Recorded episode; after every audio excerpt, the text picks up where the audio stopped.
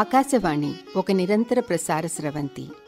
అందులో శ్రవ్య సౌరభాలు, అలనాటి నాటకాలు, మన మధురోహలను పెనవేసుకున్న అనుభూతుల తరంగాలు. ఆకాశవాణి. కాళ్ళకూరి నారాయణరావు వారి వరవిక్రయం శ్రవ్య నాటకం. రేడియో అనుసరణ నిర్వహణ బందా కనకలింగేశ్వరరావు. ఇందలి పాత్రలు, పాత్రధారులు: పెళ్లిళ్ల పేరయ్య, వి రామన్న పంతులు, లింగరాజు కూచుమంచి కుటుంబరావు, బసవరాజు కెఎల్ నరసింహశాస్త్రి, పురుషోత్తమరావు కందుకూరి చిరంజీవిరావు, ఘంటయ్య నండూరి సుబ్బారావు, వీరయ్య నోరి శివసుబ్బారావు, వకీలు బందా కనకలింగేశ్వరరావు, న్యాయాధిపతి Dhara Ramanatha Sastri, Bhramaramba M Nagaratnamma, Kalindi Vinjamuri Saraswati, Kamala PV Rajyalakshmi, court జవాను సి రామమోహన్ రావు, వ్యాఖ్యానం చాట్ల శ్రీరాములు. వినండి కాళ్ళకూరి నారాయణరావు వారి వరవిక్రయం శ్రవ్య నాటకం. అమ్మా అమ్మా, చేతిలో నూనె చేతిలోనే ఉందంటే ఏమిటోనే కాళింది. ఈ పూట నా దృష్టి పని మీద లేదు. మీ నాన్నగారు మిల్లిగరిటెడు కాఫీ నీళ్లు గొంతులో పోసుకుని పొద్దున పోయిన పోక ఇంతవరకు ఇంటికి రాలేదు. 12 కొట్టేప్పుడే పావు గంట అయింది. ఎక్కడికి వెళ్ళారో ఏం పని మీద ఉన్నారో తెలియదు. నాన్నగారికి ఇప్పుడు ఇంకేం పని ఉంది? అహర్నిశలు అల్లుళ్ళని వెతకటానికే సరిపోతుంది. ఏం చేయమంటావమ్మా, ఆడపిల్లలు కన్న వాళ్ళ అవస్థ ఇప్పుడు ఈ స్థితికి వచ్చింది. ఊరుకోండి కమల, నాన్నగారు వస్తున్నారు. కాళింది, నాన్నగారికి మంచినీళ్ళు తీసుకురా. ఇదేమిటండి ఈ వేళ ఇంతసేపు ఉన్నారు, భోజనానికి ప్రొద్దుపోలేదు? వేరిదానా, ఎక్కడి భోజనం ఎక్కడి లోకం. ప్రతి నిమిషం అమ్మాయిల పెళ్ళిళ్ళు ఎలా చేయాలనే చింతతోనే సరిపోతుంటే ఇంకెక్కడి భోజనం. ఈడొచ్చిన కంజలింట్లో ఉంటే ఆ తండ్రి దురవస్థ భగవంతుడికే తెలియాలి. ఇంతకీ ఇప్పుడు ఏం చేసుకొచ్చినట్లు? కాళ్ళరిగేలా కాలేజీ అంతా గాలించి వెతికాను, అయితే చిన్న మెత్తు పని కూడా కాలేదు. అదేమిటండి, కాలేజీ అంతా వెతికినా పెళ్లి గాని కుర్రాళ్ళు ఎక్కడా కనిపించనే లేదా? కనిపించకే, కావలసినంత మంది. కానీ ఏం లాభం, గవ్వకు కొరగాని వాడు కూడా కాసుల వెలలో ఉన్నాడు. ఒక్కటే లెక్క, స్కూల్ ఫైనల్ వాడికి 2000, ఇంటర్ వాడికి 3, బిఏ వాడికి 4. దీనికి తోడు ఏమైనా ఆస్తి ఉంటే ఇంతకు రెట్టింపు. ఈ విధంగా రైలు తరగతుల రేట్లులాగా ధరలు ఏర్పడి ఉన్నాయి. ఇంతకు చివరికి ఏ నిర్ణయించుకొచ్చారు? అదే పాలుపోవటం లేదు. ఆ దారిలో దైవికంగా పెళ్లిళ్ళ పేరయ్య ఎదురు పడితే మా ఇంటికి ఓసారి రమ్మని మాత్రం మరీ చెప్పి వచ్చాను. అమ్మయ్యో, అప్పుడే 1 గంట అయింది. లేండి స్నానానికి. వంట ఆవిడతో వడ్డించమని చెప్పు, నేను క్షణంలో స్నానం చేసి వస్తాను. అమ్మాయి కాళింది, పేరయ్య వస్తే కూర్చోమని చెప్పమ్మా. చెల్లి కమల, విన్నావా వాళ్ళ సంభాషణ? ఆ మాటలు వింటుంటే నీకెలా ఉంది చెప్పమంటావా అక్క? తండ్రులకేమో కట్నాల బాధ, అమ్మాయి అత్తారింటికి వెళ్ళిపోతుందనే వియోగ బాధ తల్లులకి, ఇంకో ఇంటికి వెళ్ళి దాస్యం చేయాల్సిన బాధ మనకి. చిచ్చి, ఆడపుట్టకంత దరిద్రం ఇంకోటి లేదక్క. ఎవరో వస్తున్నారు. అమ్మా, పంతులు గారు ఏం చేస్తున్నారు? మీ పేరేంటండి? నా పేరా? నా పేరు ఒక విధంగా గడిచొచ్చిందా. చిన్నప్పుడు పేరాడని, పేరిగాడని అనేవారు. కాస్త ముదిరినాక పేరన్నని, పేరయ్యని అంటూ వచ్చేవారు. ఇప్పుడిప్పుడు పేరి శాస్త్రులని, పేరింభట్లని, పేరావధాన్లని, పేరిచేన్లని అంటున్నారు. ఇంకా ముందేమంటారో ఈశ్వరుడికే తెలియాలి. నాన్నగారు భోంచేస్తున్నారు, అలా కుర్చీలో కూర్చోండి. అయ్యో నా ఇల్లు బంగారం గాను, అప్పటి నుంచి ఇప్పటిదాకా భోజనమే చేస్తున్నారా? అయితే అమ్మాయి, మీరిద్దరూ పురుషోత్తమ పంతులు గారి అబ్బాయిలే. ఆ పోలికలే చెబుతున్నాయి. అయితే మీ పేర్లు ఏమిటమ్మా? నా పేరు కాళింది, మా చెల్లి పేరు కమల. ఏం చదువుకుంటున్నారు? ఇది వరకు ఇంగ్లీషు తెలుగు చదివేవాళ్ళం, ఇప్పుడు హిందీ సంస్కృతం చదువుతున్నాం. ఓయబ్బో, నా ఇల్లు బంగారం అయితే 4 భాషలే. అయితే ఆరుమోయనం ఏమైనా వాయిస్తారా? ఆరుమోయనం ఓహో హార్మోనియం కాబోలు, వాయించగలవు. అల్లిక కుట్టు ఏమైనా చేతవునా? ఇదిగో ఈ బ్రాహ్మడేమిటి ఇన్ని ప్రశ్నలు అడుగుతున్నాడు అని అనుకుంటారేమో. ఈ రోజుల్లో పెళ్లి కుమార్తెలకు కావలసిన లక్షణాలు ఇవే, అందుకోసం అడుగుతున్నాను. అరుగో పంతులు గారు వస్తున్నారు, చిటికెడు పొడుము పీల్చుకుని సిద్ధంగా ఉంటాను. చారయ్య గారు ఎండలోనే వచ్చారే, రావంతసేపు పండుకొని కానీ రారనుకున్నాను. సరే సరే, ఎంత మాట. తమ సెలవైనాక తక్షణం చేతులు కట్టుకుని వచ్చి వాళ్తాను కానీ నిద్రపోతానా? అమ్మాయిల్ని చూశారుగా, వీరికే ఇప్పుడు వివాహాలు కావలసింది. అమ్మా, వీరికి భోజనానికి వెళ్ళి మీ అమ్మను ఒకసారి ఇటు పంపండి. మా గోత్రం ఏమిటి? కౌశికస గోత్రం. వచ్చావా? ఎందుకండి పిలిచారు? ఇరుగో ఈయనే ప్యారయ్య గారు. పాపం నా మాట మీద పడకు కూడా మానసక్క వచ్చారు. ఇంతకు సంబంధాలు ఎక్కడన్నా సానుకూల పడతాయన్నారా? అమ్మా, సంబంధాలకేం లోటు. కో అంటే కోటి సంబంధాలు. అయితే సరే, వేలు పెట్టి చూపడానికి వీల్లేని వెల్తిలేని సంబంధం సందర్భపడాలి. ఏ బాబు ఏమంటారు? అంతేలేండి, కానీ అసలు సంగతి మీతో చెప్పలేదు. నేను వరశుల్కం సుదూష్యమనే వాదనలోని వాడిని. తెలిసింది బాబు, తెలిసింది. ఇంతెందుకు, పెద్ద పెద్దలు ఇప్పుడు బేరాలతో పని లేకుండా రేట్లు రాయించి ఇళ్లకు బల్లలు తగిలిస్తున్నారు.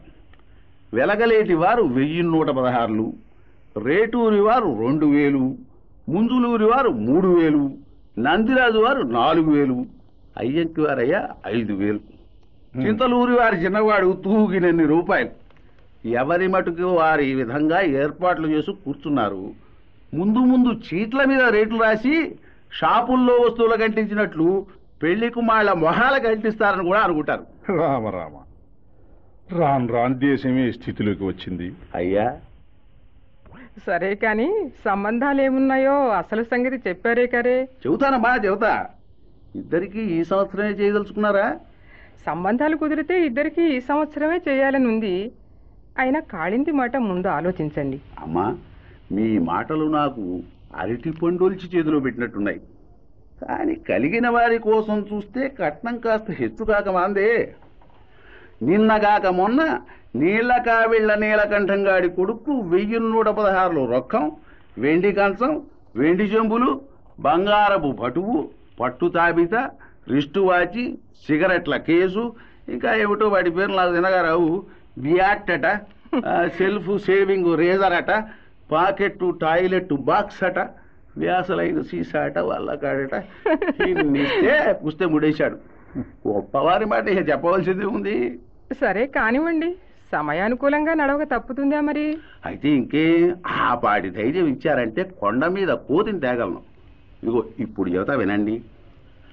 మంత్రి ప్రగడ మాధవరావు గారి పిల్లవాడికి మాన్యాల మీద 2000 వస్తాయి.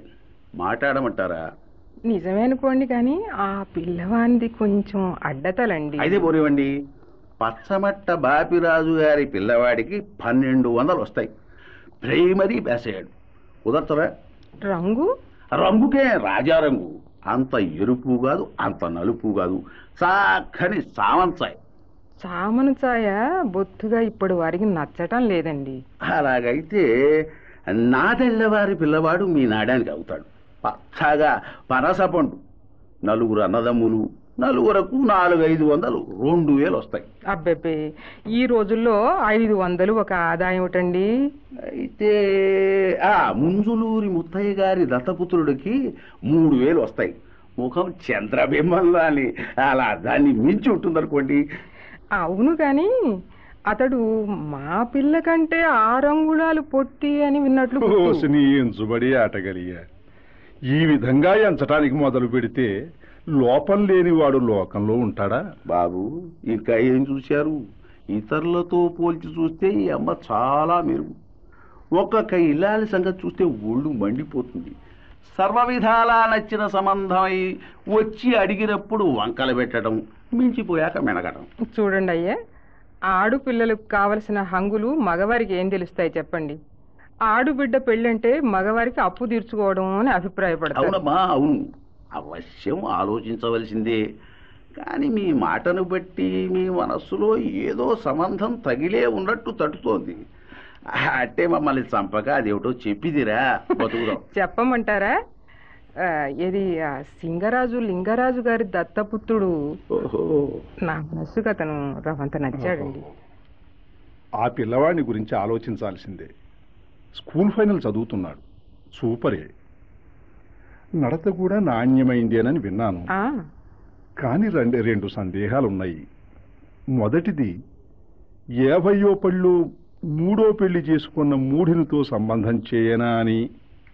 ఇక రెండవది, పిల్లవాడికి 16 ఏళ్లకు పైనుండవు, వరహీనమవుతుందేమోనని. అయ్యా, మీ రెండు సందేహాలు మినహాయించదగ్గవే. ఏమంటారా?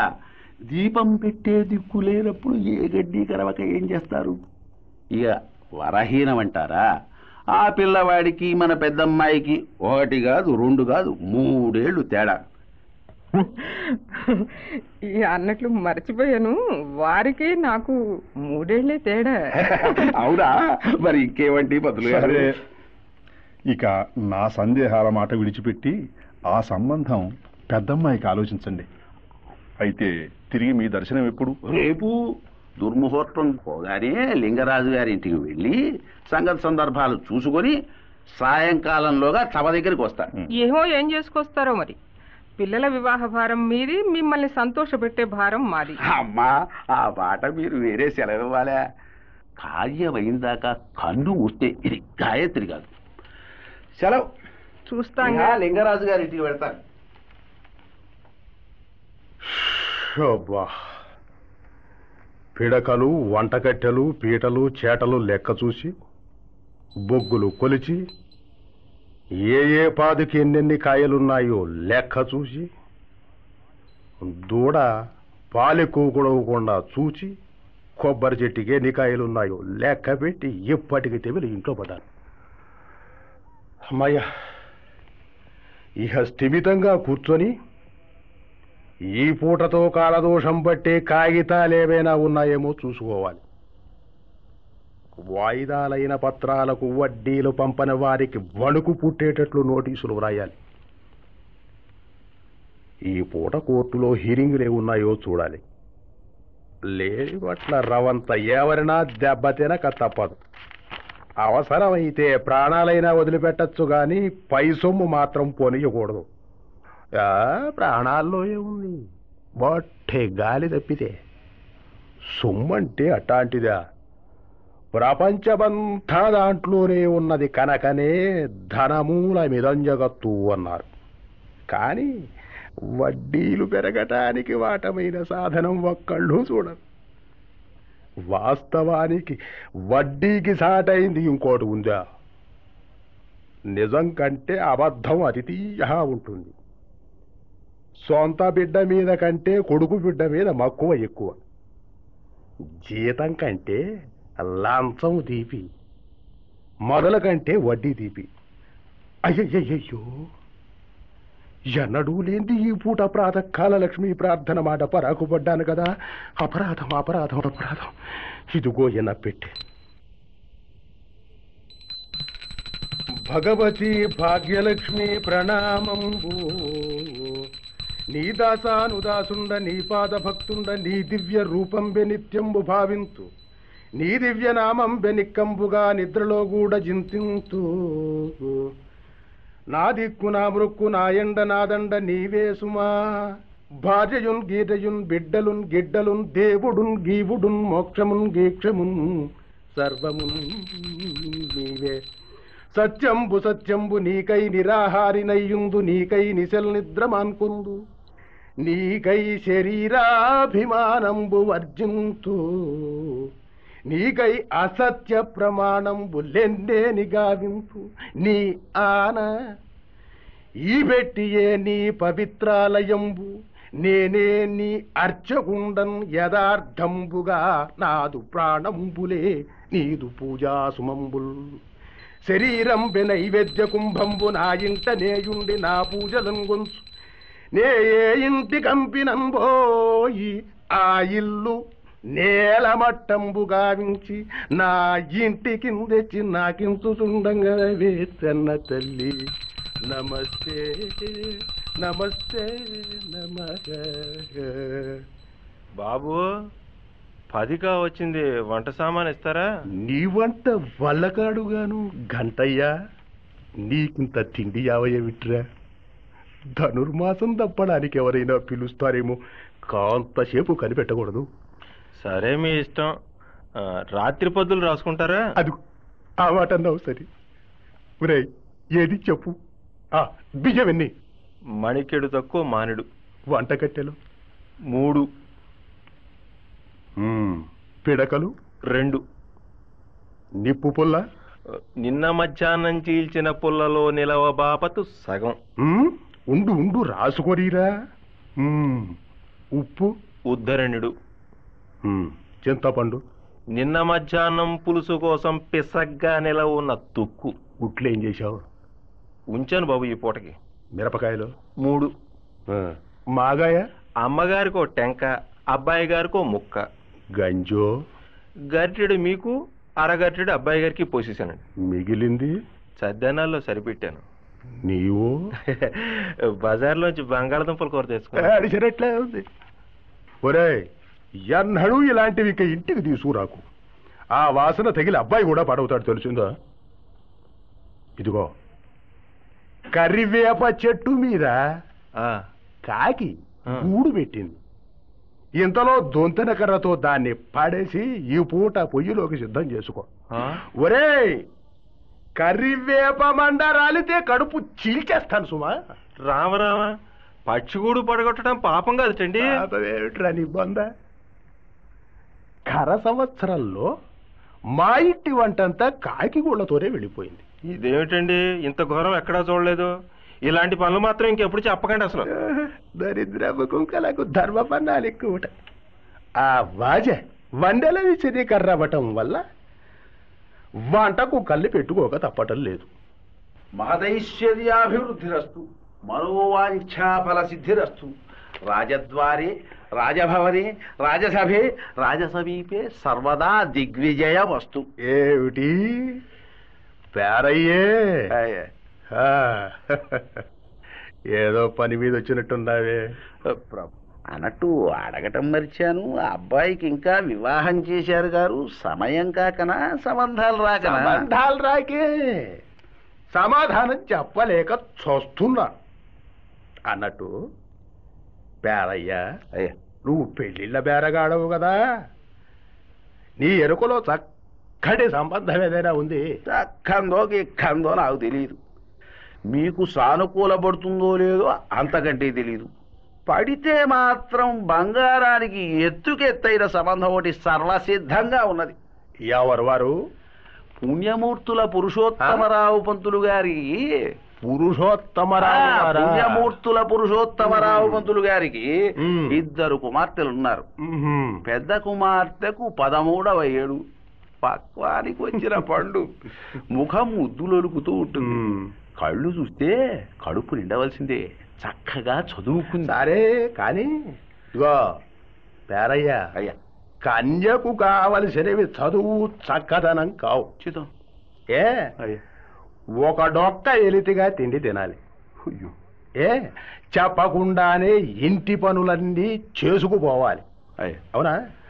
ఉత్తపుణ్యానికి ఒక దెబ్బ కొట్టినా పడి ఉండాలి. చితం ఇలాంటి కజ్జలను వేతికి పట్టితే గానే దొరకడం కష్టమో పేరయ్యా.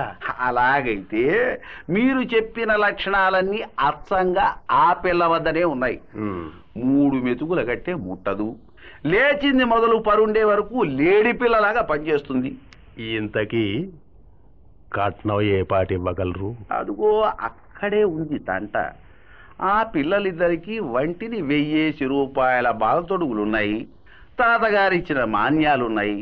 అందుకని కట్నం లేకుండా చేసుకుంటామని కావలసినంత మంది కాళ్ళకాడికి వచ్చి తిరిగిపోతున్నారు. అయితే పేరయ్యా, అయ్యా ఆ పిల్ల ఒంటిని అచ్చంగా బంగారపు తొడుగుండనీగాక, 60 పూట్ల మాన్యం ఉండనీగాక, గౌరవం గడ్డలు కావాలనుకునేవాడు ఎవడైనా కట్నం లేకుండా చేసుకుంటానికి ఇష్టపడతాట. అలాగైతే గౌరవార్థమని మెడలు విరిచి కాస్తో కూస్తో ఇచ్చేలాగా చూడాలి. ఏమాత్రం అనమంటారు? అసలు ఆయనకున్న ఆస్తి ఏమిటో చెప్పావుగా. ఆయనకున్న ఆస్తి ఏమిటో అందరూ ఎరిగింది, ఒక మేడ 10 ఎకరాల భూమి. అలాగైతే అలాంటి పెద్ద మనుషుల్ని మనం ఇంత ఇబ్బంది పెట్టడం న్యాయం కాదు. ఆ మేడ వారుచుకొని అది ఆ 10 ఎకరాల పొలం మనకు రాసిచ్చాయి. మనం పేదవుల ఆశ్చర్యప్రాయంగా అందం కోసం 1116 రొక్కం, వెండి చెంబు, వెండి కంచం, వెండి పావుకోళ్ళు, 5 రోజులు 5 పట్టు తాబితాలు, ఇటువంటివి మాత్రం ఇమ్మరు. నా భారీతనం బాగుందట, బాగేమిటి బంగారం తొనకలాగు. కాకపోతే కార్యమైన మర్నాటి నుంచి వారు అన్నమో రామచంద్ర అని ఆ వీధి ఈ వీధి తిరిగి అడుక్కు తినాల్సి మాత్రం ఉంటుంది. బాబు, మీ బేరం కుదిరే బేరం కాదు, సెలవు. ఆగావో ఆగు, అన్నిటికీ ఒకటే తొందర. నీ అభిప్రాయం ఎవడో ఎవదో అలా అన్నారు గనక అసలు సంగతి మనవి చేస్తాను, వినండి. ఆయన కట్నం లేని సంబంధం చేయాలని ఆలోచిస్తున్నారు. నా బలవంతం మీద మహా పెడితే 2000 కంటే పెట్టరు. అంచేత మనం కొంచెం మారుత్రవ తొక్కాలి. ఆయనతో కట్నం మాట ఏమి ఖచ్చితంగా చెప్పకుండా మంచి రోజు చూచి మాట్లాడే నిమిత్తం మన ఇంటికి తీసుకొస్తాను. సరిగ్గా ఆ సమయానికి వివాహాల వీరయ్యగాడు వచ్చి వేలం పాటలోకి దించేలాగా ఏర్పాటు చేస్తాను. ఆ పాటలో పంతులు గారికి ఆవేశం ఎక్కించి 3000 వరకు పాటిస్తాను. వీరయ్యా, నీ గొడవ విపరీతంగా ఉంది. 3000 అని ఇక్కడికి 30 సార్లు అన్నావు. ముష్టి 3000 మీరే కానీ మేము ఇవ్వలేమనుకున్నారా? లింగరాజు గారు, ఆ మొత్తం మేమే ఇస్తాం, మా కింద ఖాయం. అదేమన్నమాట పేరయ్య, మీరు అధికంగా అన్నదేముంది? అలా అయితే ఇంకొక 500 అధికంగా ఇస్తాం. మా పంతులు గారు మరో 500. యాభయో వేరయ్యా, వద్దు సుమా వద్దు. మా పురుషోత్తం పంతులు గారి సంగతి తెలియక మా జోరుగా వస్తున్నావు, మాట దక్కదు సుమా. ఇదిగో పేరయ్య, నీ బెదిరింపులకి నేను దడిసేవాడిని కాదు. మా పంతులు గారు పెట్టమన్నంత వరకు మొత్తం పెట్టి మరీ తీరుతాను. సరే కానీ 4,400, 500, 6 రావయ్యా. ఎంతవరకు రాగలవో చూద్దాం. ఆ రాక విడిచిపెడతానా? 700, 8. వేరయ్యా, వీరి కింద ఖాయపడిపోవచ్చునా? అప్పుడేనా? 5,000. బాబు, ఈ బేరం మనకు కుదిరేది కాదులేండి. అయ్యా, సెలవు తీసుకోమంటారా? సందర్భములన్నీ తమరు స్వయంగా చిత్తగించుతూ నన్ను నెపబెట్టడం న్యాయమా అని. సరే, మీ చిత్తం. వెళ్ళొస్తాను మరి. అయ్యా లింగరాజు గారు, కొంప తీసి బేరం గోవిందా కొట్టదు కదా. వెర్రివాడా, బేరయ్య ఎంత పెయ్యమనుకున్నావుటో. మరి నన్ను మెచ్చుకోరేమిటండి? నేను నా పాఠం ఎలా అప్పగించానంటారు? కోర్టు పక్షముండా కొడుకు, ఆ ఈనాటి శనిముండా కొడుకు లేకపోతే ఎంచక్క ఫైసలయ్యేది. చెడబడానికి చెడపేయ చాలు. నిజానికి నిలివెట్టు ధనం ఇచ్చినా ఈ పాటి పిల్లవాడు సందర్భపడు. పోనీ ఇంకా రవంత దూరం పోయి చూద్దామంటారా? పోవడానికేం పోవచ్చు. ఆ సులువుబలువులు ఆలోచించుకోవలసిన వారు మీరు. అమ్మగారితో ఆలోచిస్తామంటే అవకాశం లేదు. మనం మళ్ళీ వచ్చేసరికి ఈ ముండా కొడుకు మంగళం పాడేస్తాడు. అనవసరంగా ఆలస్యం చేయడమే కానీ అది మాత్రం ఏం చెబుతుంది. ఇంకో మాట అంచుతున్నారండి. అయితే ఒక పని చేయండి, ఆ వెధవతో వేలం పాట నాకు ఇష్టం లేదు. ఆఖరు మాటని ఇంకో 500 అమాంతంగా పెట్టండి. దాంతో దిమ్మ తిరిగిందా తిరుగుతుంది, తిరక్కపోతే తిన్నగా ఇంటికి చక్కపోదాం. ఏం సెలవు? సరే రండి, లోపలికి పోదాం. లింగరాజు గారు, మరో మాట కూడా అనిపోదామని మళ్ళీ వచ్చాను. ఇంకో 500 ఇస్తాను. ఇష్టం ఉంటే మా క్రింద స్థిరపరచండి, లేదా ఇంతటితో మాకు సెలవు. మూర్తిరాజు గారి క్రింద స్థిరపరిచినట్టు ఉత్తరం రాయటానికి మొదలు పెట్టాను. మరి సరే, సమాప్తి కాలేదు గనక దోషం లేదు. ఏం వీరయ్యా, వీరి క్రింద స్థిరపడిపోవచ్చునా? వారు నాకు ఇచ్చిన వడ్డీ ఎంతవరకు అంతవరకు నేను పాడాను. అయ్యా, కాస్త టెలిగ్రాఫ్ ఇచ్చి తిరిగి జవాబు వచ్చిందాకా ఉండండి. అదేమన్నమాట? 5 నిమిషాలు కూడా ఆగను. ఆహా, పెద్ద మనుషులు కాడ పేచీలు పనికిరావు. అయ్యా, తమ క్రింద ఖాయం. తదాస్తు. పంతులు గారు, తమ వద్ద 10 రూపాయలుంటే ప్రస్తుతం బజానా కింద జమ కట్టించండి. ఇగో లింగరాజు గారు, 10 రూపాయలు బజానాగా ఉంచండి. తవరు కాస్త రసీదు బుక్క రాసిప్పించండి. అభ్యంతరం ఏమీ లేదు. తబిషీళ్ళంతా రాసే ఉంచాను. ఎటొచ్చి పేరు, డబ్బు వగైరాలు పూర్తి చేయటమే తరువాయి. ఇదిగో చదువుతున్నా. బ్రహ్మశ్రీ పుణ్యమూర్తులు పురుషోత్తమరావు పంతులు గారికి సింగరాజు లింగరాజు వ్రాసిచ్చిన రసీదు. మీ కుమార్తె చీ సౌగాళిందని నా కుమారుడు చీ బసవరాజునకు చేసుకున్నట్టుకును అందులోకై మీరు మాకు కట్నం క్రింద 5,500 రూపాయల రొక్కము, రవ్వల బుంగరము, వెండి చెంపులు, వెండి గంతం, వెండి పావుకోళ్ళు, పట్టు జాబితాలు, బియ్యపురాలు, బియ్యంకుల లాంఛనాలు యథావిధిగా ఇచ్చుటకును. ఏమండి, ప్రతి పూట పెండ్లి వారిని బ్యాండుతో పిలుచుటకును రాకపోకలకు బండ్లు, రాత్రులు, దివిటీలు ఏర్పాటు చేయుటకును, 2 సార్లు పిండి వంటలతో భోజనములు, 3 సార్లు కాఫీ, సోడా, ఉప్మా, ఇడ్డను, దోశ, రవ్వ లడ్డు, కాదా, మైసూరు పాకాలతో పలహారాలు చొప్పున మా ఇష్టానుసారము 5 రోజులు మమ్ము గౌరవించుటకును. ఏమండి, అంపగాలనాడు మాకు పట్టు బట్టలు, మాతో వచ్చు వారికి ఉప్పు ఆడబట్టలు ఇచ్చుటకును నిర్ణయించుకొని భజన క్రింద 10 రూపాయలు ఇచ్చినారు గనక ముట్టినవి. అమ్మయ్య, ఏమండి బాబు, ఇటు సింగరాజు లింగరాజు రాలు చాలునా? చాలు బాబు చాలు, మచ్చు కోసం దాచిపెట్టి తేవలసిన మతలవు. పురుషోత్తమరావు పంతులు గారు, ఆ రసీదు పుచ్చుకోండి. బావగారు, మాకు ఇంకా సెలవా? చెప్తాం. అమ్మాయి కాళింది, ఈ పూట నీవు అన్నానికి రాలేదేమి? ఆకలి లేదమ్మా. అదేమిటే, ఏ పూటకు ఆ పూట ఆకలి లేదని మొదలెట్టావు? పెండ్లి తలపెట్టగానే చక్కగా పెండ్లి కూతురికి ఎక్కడ లేని కళ వస్తుంది కదా, నువ్వేమిటి ఇట్లా నీళ్లు గారిపోతున్నావు? అమ్మా, అడుగుతున్నావు కనుక చెప్తున్నాను, ఈ పెళ్ళి నాకు ఇష్టం లేదమ్మా. అదేమి, ఆ పెళ్లి కొడుకు నచ్చలేదా? పెళ్లి కొడుకు కాదు, పెళ్ళే నచ్చలేదు. అమ్మా, మీ కులం తక్కువ, మాకు అందం తక్కువ, ఎందుకమ్మా ఇంత అవస్థ? కట్నం ఇచ్చి పెళ్లి కొడుకుని కొనుక్కునే కంటే చిన్నతనం ఇంకోటి ఉందా అమ్మా? పిచ్చిదానా, ఇంతే కదా ఈ దురవస్థ ఇప్పుడు మనకే పట్టిందా తల్లి? లోకమంతా అలాగే ఉంది. కాకపోతే చేయాల్సింది ఏముంది? తెలివి మాలిందాన, నీకు లోకం పొకడ బొత్తిగా తెలియక అలా మాట్లాడుతున్నావు కానీ పిండి బొమ్మకైనా సరే పిల్లనిస్తామనగానే కట్నం కోసం చేయి చేస్తుంది. ఇహ పెళ్లి కొడుకో కట్నం ఇయ్యకపోతే పుస్తే కట్టుతాడటే తెరి తల్లి. పోనీ లోకమంతా గొడ్డుపోయినప్పుడు ఈ లొచ్చు పని గంటే వివాహాన్ని మానేయకూడదా? అవివాహిత ఆడబిడ్డ ఇంట్లో ఉంటే ఆ తల్లిదండ్రులు పడే అవస్థ నీకు ఇప్పుడు ఏం తెలియదులే తల్లి. అమ్మా, ఇన్ని బాధలు పడిపించిన బిడ్డను ఇలాంటి లంచగుండులకు కట్టబెట్టడం కంటే అవమానం ఇంకేముందమ్మా? లంచం పుచ్చుకునే వారికి అవమానం కానీ మనకేమిటి? సరే గాని ఇక ఊరుకో, మీ నాన్నగారు కబులు తలుపు తడుతున్నారు. నాన్న, మీకు నిజంగా ప్రేమ ఉంటే నన్ను కూతురు అనుకొని పరాయి వాళ్ళ చేతిలో పెట్టకుండా కొడుకును అనుకొని కొంపలోనే ఉండనివ్వండి. నన్ను పెంచడం మీకు భారం అనిపిస్తే నేను కష్టపడి సంపాదించి మిమ్మల్ని పెంచుతాను. వెర్రి తల్లి, పరాయి వాళ్ళకి ఇచ్చినంత మాత్రాన ప్రేమ లేకుండా పోతుందమ్మా. ఏ నాటికైనా ఆడుబిడ్డ మరో అయ్య సొత్తు అవటం వల్ల ఆ సొత్తును ఆ అయ్యకు పంపించే భారం తండ్రి పైన ఉంటుంది. ఆ సమయంలో ఆ తండ్రి తన గుండెని ఎంతగా రాయి చేసుకుంటాడో నీకెలా తెలుస్తుంది? కట్నపు సొమ్ము కాళ్ళ దగ్గరికి పంపిన తర్వాత ఇంకా నేను చేయగలిగిందేముంది? ఓయ్ భగవంతుడా, ఎంత చెప్పినా ఏడ్చినా మొత్తుకున్నా ఈ పని తప్పన అమ్మకు తెలియకపోయింది. తెలిసిన నాన్నగారు చల్లగా క్రింద మెట్లకు దిగజారారు. ఎందుకయ్యా నన్ను ఇట్లా చెల్లని డబ్బుగా చేసి పెట్టావు?